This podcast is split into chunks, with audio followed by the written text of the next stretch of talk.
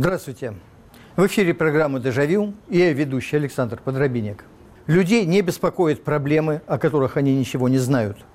Их мало беспокоят проблемы, от которых они далеко. И люди отмахиваются от проблем, которые они не в состоянии решить. Этим успешно пользуются те, кто такие проблемы создает.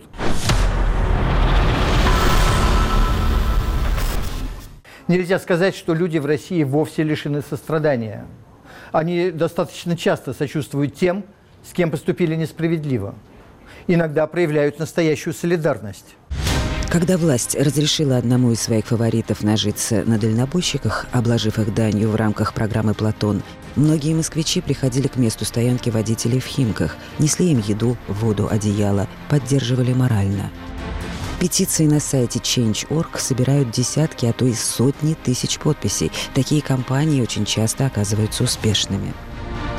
Принятый Государственной Думой закон Димы Яковлева, запрещающий иностранное усыновление российских сирот, вызвал бурю общественного негодования – Оккупация России и Крыма в 2014 году побудила десятки тысяч людей выйти на демонстрации протеста. Необъявленная война с Украиной мало кого в России оставляет равнодушным, хотя не все занимают в этом вопросе одинаковую позицию. Когда беда близко, а тем более касается людей лично, они склонны реагировать на нее. Иногда даже достаточно остро. Вопрос, однако, в том, что такое близко и что такое далеко – в современном мире, где информация распространяется мгновенно, а ракеты со смертоносным оружием долетают из одной точки земного шара до другой за несколько минут, можно ли считать проблему далекой только потому, что она находится от нас за несколько тысяч километров? Война в Сирии и российское участие в ней – это далекая от России проблема или близкая? В новейшую историю 2011 год войдет как год арабской весны, народных волнений, прокатившихся в целом ряде стран Ближнего Востока и Северной Африки. Начало было положено в Тунисе, где после бурных уличных демонстраций протеста президент Бен Али, управлявший страной 23 года, был вынужден отказаться от власти и бежать в Саудовскую Аравию. В январе-феврале волнения перекинулись в Египет, Бахрейн, Йемен, Ливию. Особо острым противостояние оказалось в Сирии, первой из арабских стран, попавших под власть военных. Отец нынешнего президента Башара Асада Хафиз Асад пришел к власти после 20-го по счету военного переворота в Дамаске. Наследники он прочил старшего сына Басиля, но тот разбился в автокатастрофе. Двое других сыновей на пост главы государства не годились, и отец остановил выбор на Башире. Зародившаяся в 1947 году идеология баасизма, в основу которой положен авторитарный арабский национализм, проповедуемый партией арабского социалистического возрождения, при старшем Асаде приняла форму господствующей. Асад переформатировал Баас на свой диктаторский лад, сделав эту партию правящей. Беспорядки в Сирии начались 15 марта 2011 года в Дамаске и Алеппо. Протесты были вызваны лишением свободы и пытками нескольких молодых студентов, арестованных за антиправительственные граффити. По данным ООН, государственное насилие в отношении нелояльных режиму Асада граждан достигло таких масштабов, что его можно было характеризовать как преступление против человечества. Сирийские силовики преднамеренно пытали, насиловали и убивали мирных жителей. На начало ноября не менее 256 детей были убиты правительственными силами, некоторые мальчики подвергались сексуальному насилию, а одна двухлетняя девочка была застрелена с мотивировкой, чтобы не доросла до возраста, когда сможет принимать участие в демонстрациях, указывается в докладе ООН. Совет ООН по правам человека оценил численность погибших в Сирии за 8 месяцев 2011 года в 3,5 тысячи человек. Главным преступлением, в котором сирийская оппозиция обвиняет правящий режим, стало применение против мирного населения химического оружия. Инцидент произошел в населенном пункте Камина с провинции Идлиб. Ранее комиссия обвинила официальные власти Сирии в сбросе бочек с хлором с помощью вертолетов с Армении и Талманеси. В мае этого года в качестве одной из первых попыток разрешить конфликт США и ЕС вводят санкции в отношении Сирии, запрет экспорта оружия, заморозка счетов, лишение права на объезд чиновников сирийского правительства. Однако военный конфликт не стихает. Президент США Барак Обама попросил Конгресс одобрить выделение 500 миллионов долларов для оказания помощи сирийской оппозиции. Через год в Сирию направлены российские ВКС. Москва потребовала немедленно вывести авиацию США из воздушного пространства, а сама нанесла авиаудар по городу Хомс.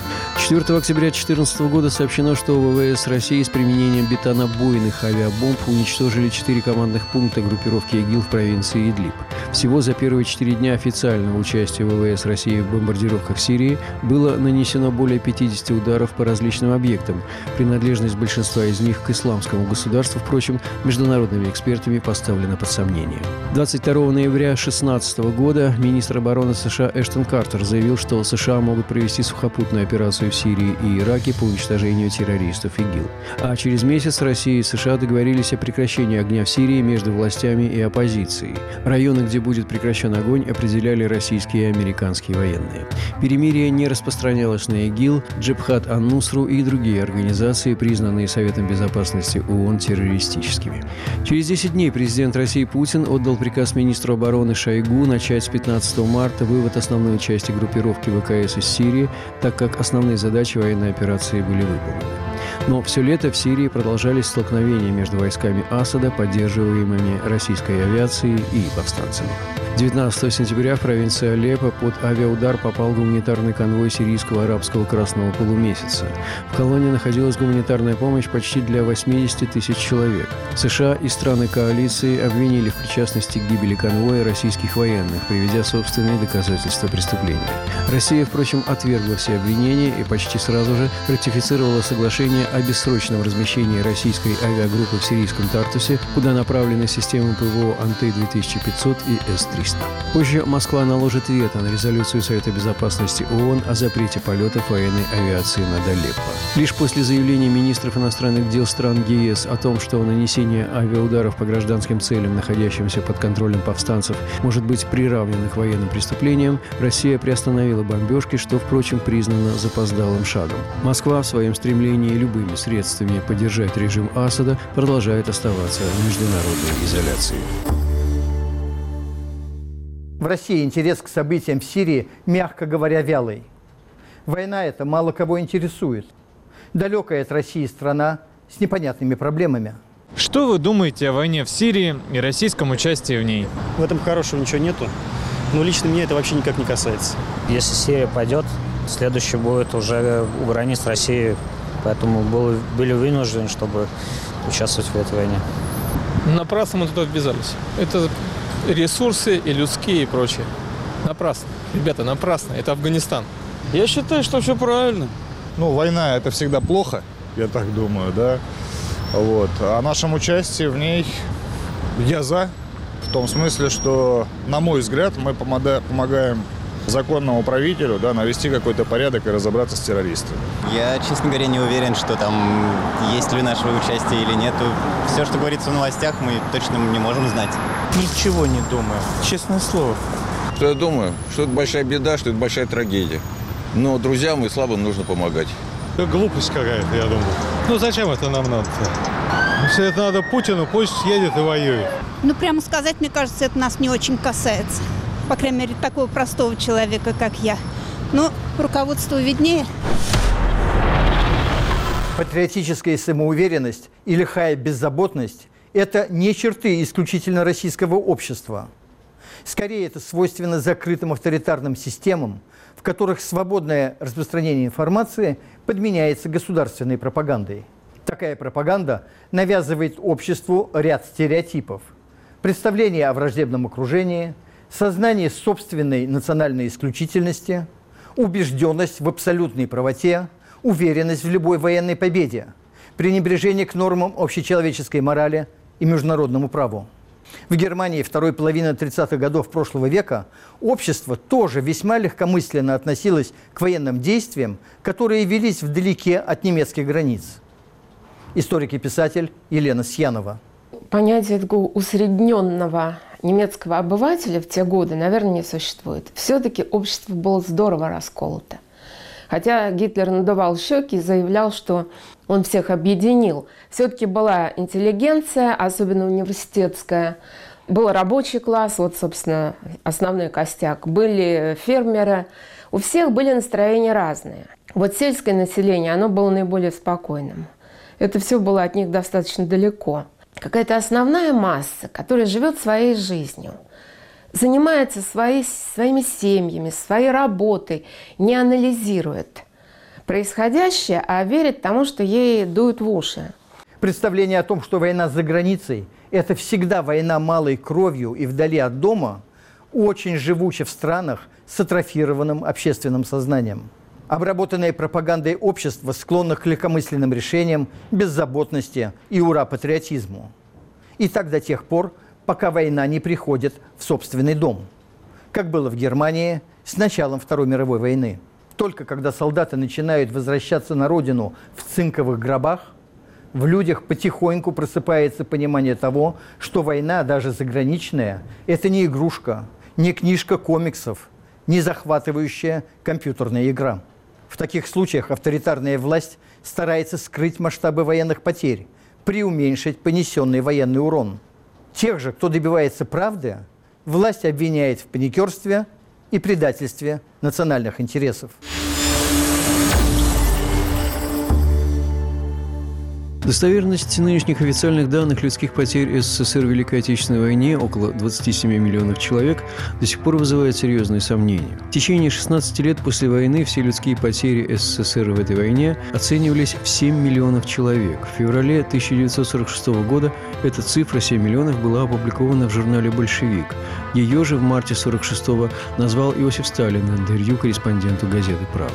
В действительности Сталину была известна другая статистика – 15 миллионов. Об этом ему было доложено в начале 1946 года председателем Госплана СССР Вознесенским. В документе, представленном ему комиссией по оценке потерь, Сталин произвел редакторскую правку, исправив 15 миллионов на 7 миллионов. Но в 1961 году Никита Хрущев в письме шведскому премьер-министру Эрландеру отметил, что прошедшая война унесла два десятка миллионов жизней советских людей. В течение четверти века эта цифра являлась официальной. Однако в конце 80-х, в разгар Горбачевской перестройки, исследователи стали утверждать, что в действительности количество жертв войны было намного больше. Так, в изданной в 1995 году Всероссийской книге памяти подробно описана методика подсчетов, по результатам которых получилось почти 27 миллионов всех людских потерь СССР в Великой Отечественной войне. Споры вокруг цифр продолжаются, как продолжаются они и вокруг данных о потерях в войне в Афганистане. Общее число погибших за более чем девятилетнее военное присутствие составило более 15 тысяч человек. Самые высокие безвозвратные потери советской армии относятся к периоду с марта 80 по апрель 1985 года. В том, что касается потерь гражданского населения, ситуация еще более запутана.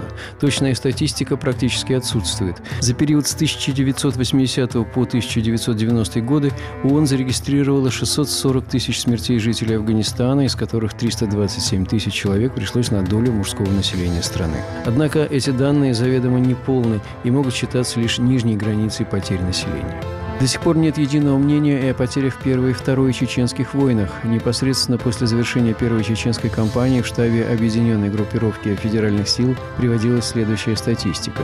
Погибших 4103 человека, пленных, пропавших без вести дезертиров 1231, раненых 19 794 человека. Таким образом, безвозвратные потери на тот момент оценивались в 5334 человека.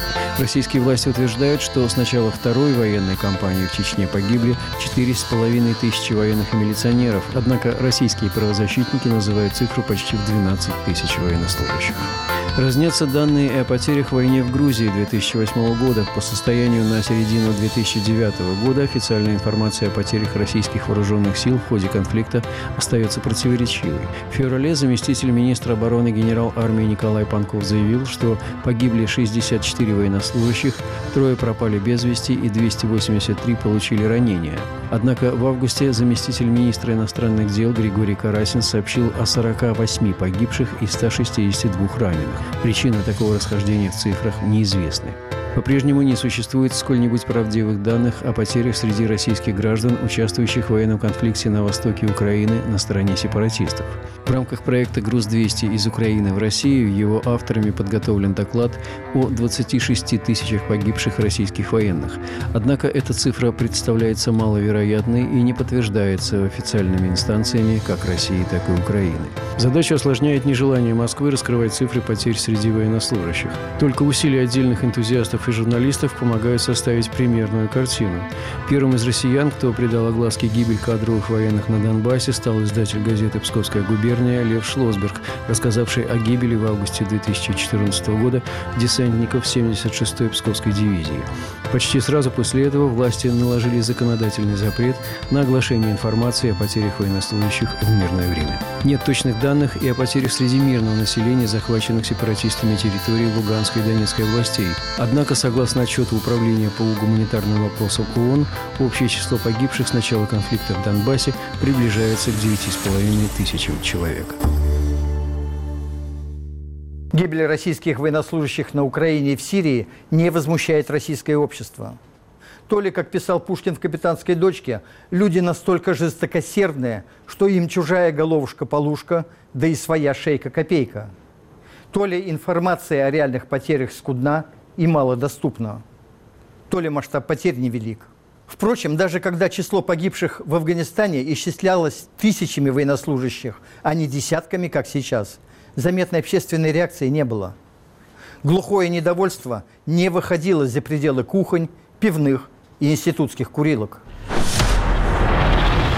Поддержка путинской России диктаторского режима Башара Асада закономерна и объяснима. Подобное тянется к подобному.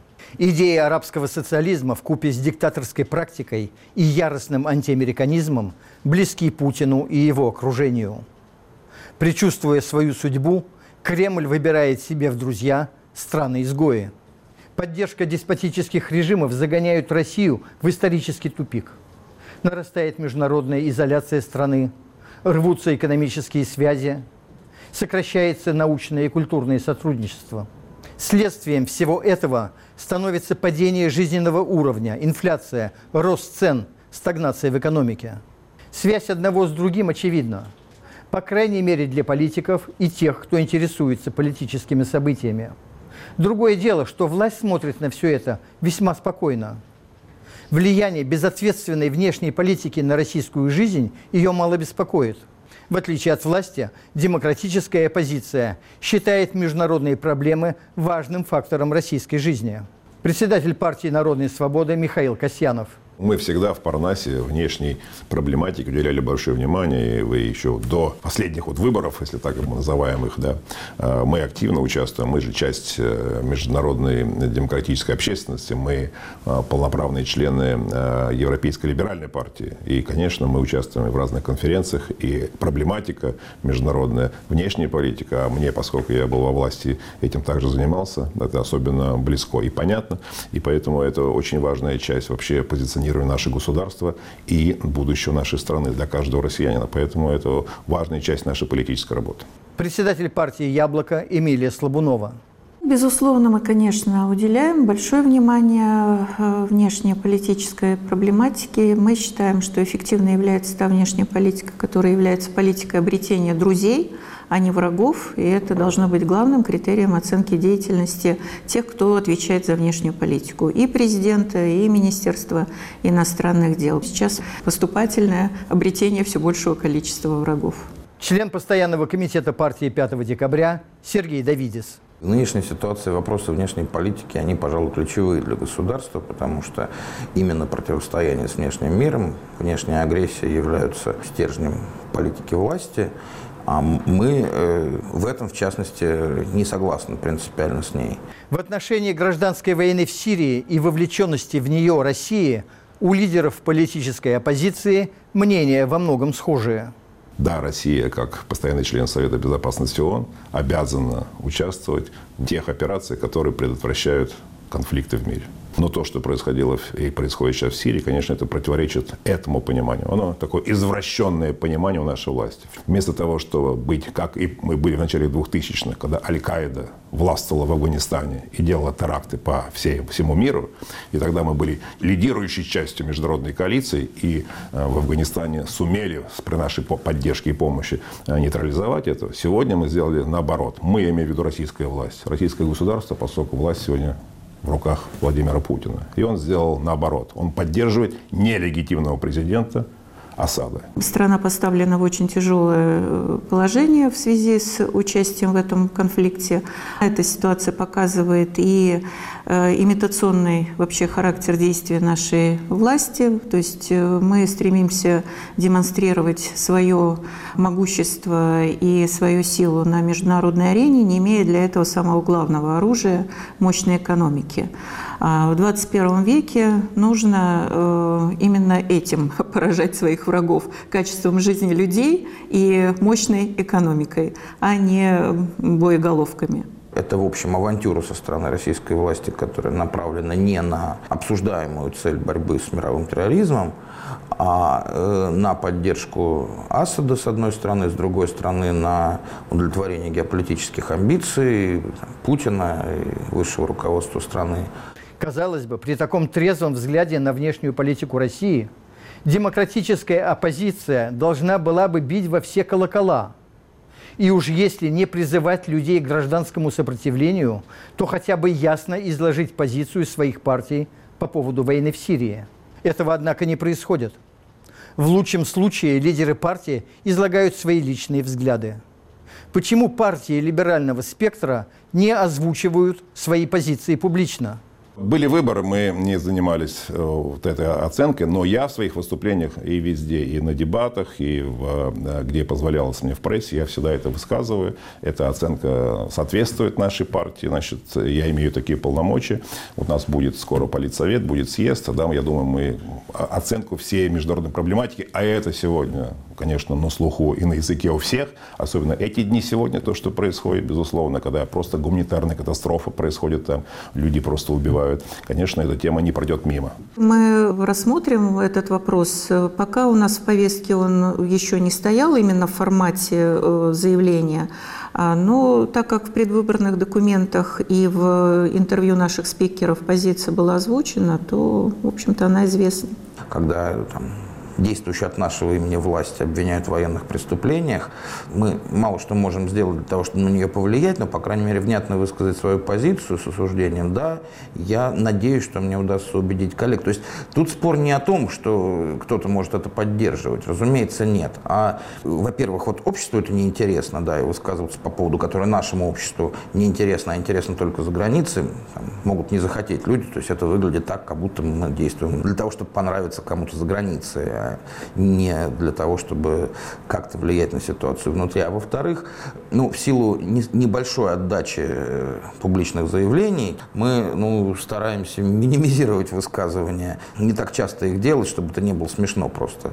Но мне лично этот повод кажется важным. Поэтому я коллегам предлагаю и надеюсь, мне удастся их убедить. Инертность партийной бюрократии – явление общеизвестное. Однако события в нынешнем мире свершаются быстрее, чем какой-нибудь федеральный совет соберется принять общепартийное заявление. Тем не менее, понимание того, что все же необходимо как-то действовать, в оппозиции есть. Считаете ли вы целесообразным устраивать демонстрации, митинги или другие общественные акции с требованиями вывода российских войск из Сирии? Спросил я лидеров оппозиционных партий считаем возможным и целесообразным, пока а, не очень чувствуем, что гражданам это очень интересно, их это возмущает. К сожалению, да, граждане пассивны, поэтому мы решения пока таких не принимаем. Но мысли такие у нас, как они были, так и есть. У нас сейчас обсуждается этот вопрос, мы внимательно наблюдаем за ситуацией, и как только почувствуем тот момент, когда вот э, необходимо уже именно в формате антивоенных акций предпринимать действия, мы обязательно это делаем. Вопрос обсуждается. Ну, вот тут это уж точно сводится к готовности общества на эти митинги и демонстрации пойти. Обычный российский человек, как правило, не видит связи между агрессивной внешней политикой и ухудшением качества жизни. Для него это как бы два отдельных, не связанных друг с другом процесса. Любой исход войны в Сирии не будет иметь серьезного значения для повседневной жизни в России. Так думает большинство опрошенных нами на улицах Москвы. Как вы считаете, повлияет ли исход войны в Сирии на положение дел в России? Ну, сейчас напрямую зависит, потому что на мировой арене э, Россия какие-то шаги делает. Все зависит. Если проиграет, то проиграет во всем. Если выиграет, ну, что-то там такое, ладно. Положение дел в России и исход войны, я думаю, мало чем оно взаимосвязано. Для большинства ничего не изменится. В лучшую сторону может повлиять, если все быстро закончится. Но в России так уже все плохо-то. Куда больше-то еще? На мою жизнь это никоим образом не влияет. Думаю, что не повлияет. Положение дел в России мало кого волнует. Я думаю, что должно повлиять. Наверное, это знает наш президент. Очень такой вопрос абстрактный. Ну как он может повлиять? Я надеюсь, что в России все будет хорошо, а за нами все подтянутся. Политика – это вообще очень грязная штука, очень грязная. И то есть от нас, к сожалению, ничего не зависит. Конечно, уличный опрос не может претендовать на полновесное социологическое исследование. Тем более, что не все готовы отвечать на вопросы, исходя из соображений собственной безопасности. Что вы думаете о войне в Сирии и российском участии в ней? Отрицательно полностью. Вот вы нам в камеру скажите. А потом меня отобьют бочки. Не, не хочу. Война в Сирии и российское в ней участие – это не то, что волнует российского обывателя. Одни вяло осуждают войну, другие предпочитают о ней не думать, полагаясь на мудрость государственного руководства. Оппозиция по существу идет в фарватере общественных настроений. Политические партии хотят нравиться избирателям. Оппозиционеры стремятся к известности – Делать что-то не слишком популярное им не с руки. Возможно, они по-своему правы и выбирают правильную для себя тактику. Но тогда кто же должен тормошить общество? Пробуждать в нем сострадание, говорить ему неприятную правду. Традиционно это делала в России интеллигенция. Но что от нее осталось сегодня? На что она способна? Вот Конгресс интеллигенции призвал Совет Безопасности ООН обеспечить безопасность гуманитарных конвоев для спасения мирных жителей в районе Алеппо. Это все, на что оказались способны интеллигенты из вышеупомянутого Конгресса. Ситуация в Алеппо действительно катастрофическая. Но коренная причина тому не трудности с доставкой гуманитарной помощи, а бомбежки города правительственными войсками Асада и российской военной авиацией – по-настоящему проблема решается выводом российских войск из Сирии и полным прекращением поддержки диктаторского режима, а не гуманитарными акциями. Но сказать это боязно, а молчать совестно. Вот рождаются подобные обращения к ООН в стиле кота Леопольда. Давайте жить дружно. Теперь можно поставить себе пятерку за поведение и успокоиться. Мы сделали все, что могли. Впрочем, ситуация еще может перемениться – политическая оппозиция в России намерена подумать об антивоенных акциях, о призывах к выводу российских войск из Сирии. Похоже, в этом вопросе оппозиционные политические партии готовы к сотрудничеству друг с другом. Солидарные действия оппозиции могли бы изменить настроение в обществе. Война в России не популярна, если она не воспринимается как крайняя необходимость. Убедить общество в пагубности российской поддержки диктатуры Асада могли бы лидеры общественного мнения, если бы они, конечно, начали когда-нибудь об этом говорить.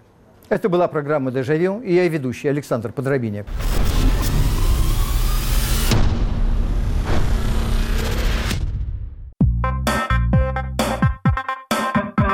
Радио «Свобода» в социальных сетях. Твиттер, Фейсбук, ВКонтакте.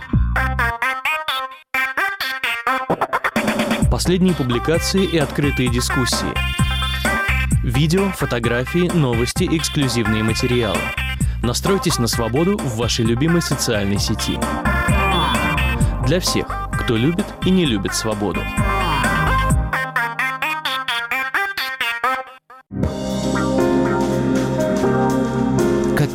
Вам представляется будущее России? Не знаю. Безоблачным оно вряд ли будет, мне кажется. Будущее России, как я представляю, это самая лучшая страна в мире, Россия. У нас все будет очень замечательно, не будет коррупции, образование будет самое лучшее. Я только надеюсь. А что, как будет, не знаю даже. Не вижу будущего у нашей страны. Проблемы были всегда и будут такие же, какие были.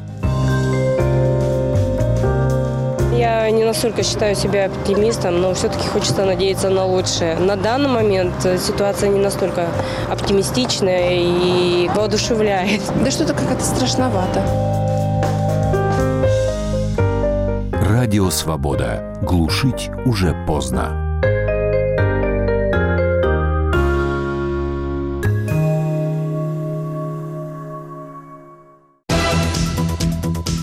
Неделю по будним дням в радиоэфире и видеоэфире на сайте Радио Свобода 19.05 программа «Лицом к событию». Самые актуальные проблемы жизни России и мира обсуждают узнаваемые люди. Атмосфера путинской России, атмосфера сероводородная, она занимает все предоставленное ей пространство. Теперь она будет в Крыму. Программу «Лицом к событию» ведут Елена Рыковцева и Михаил Соколов.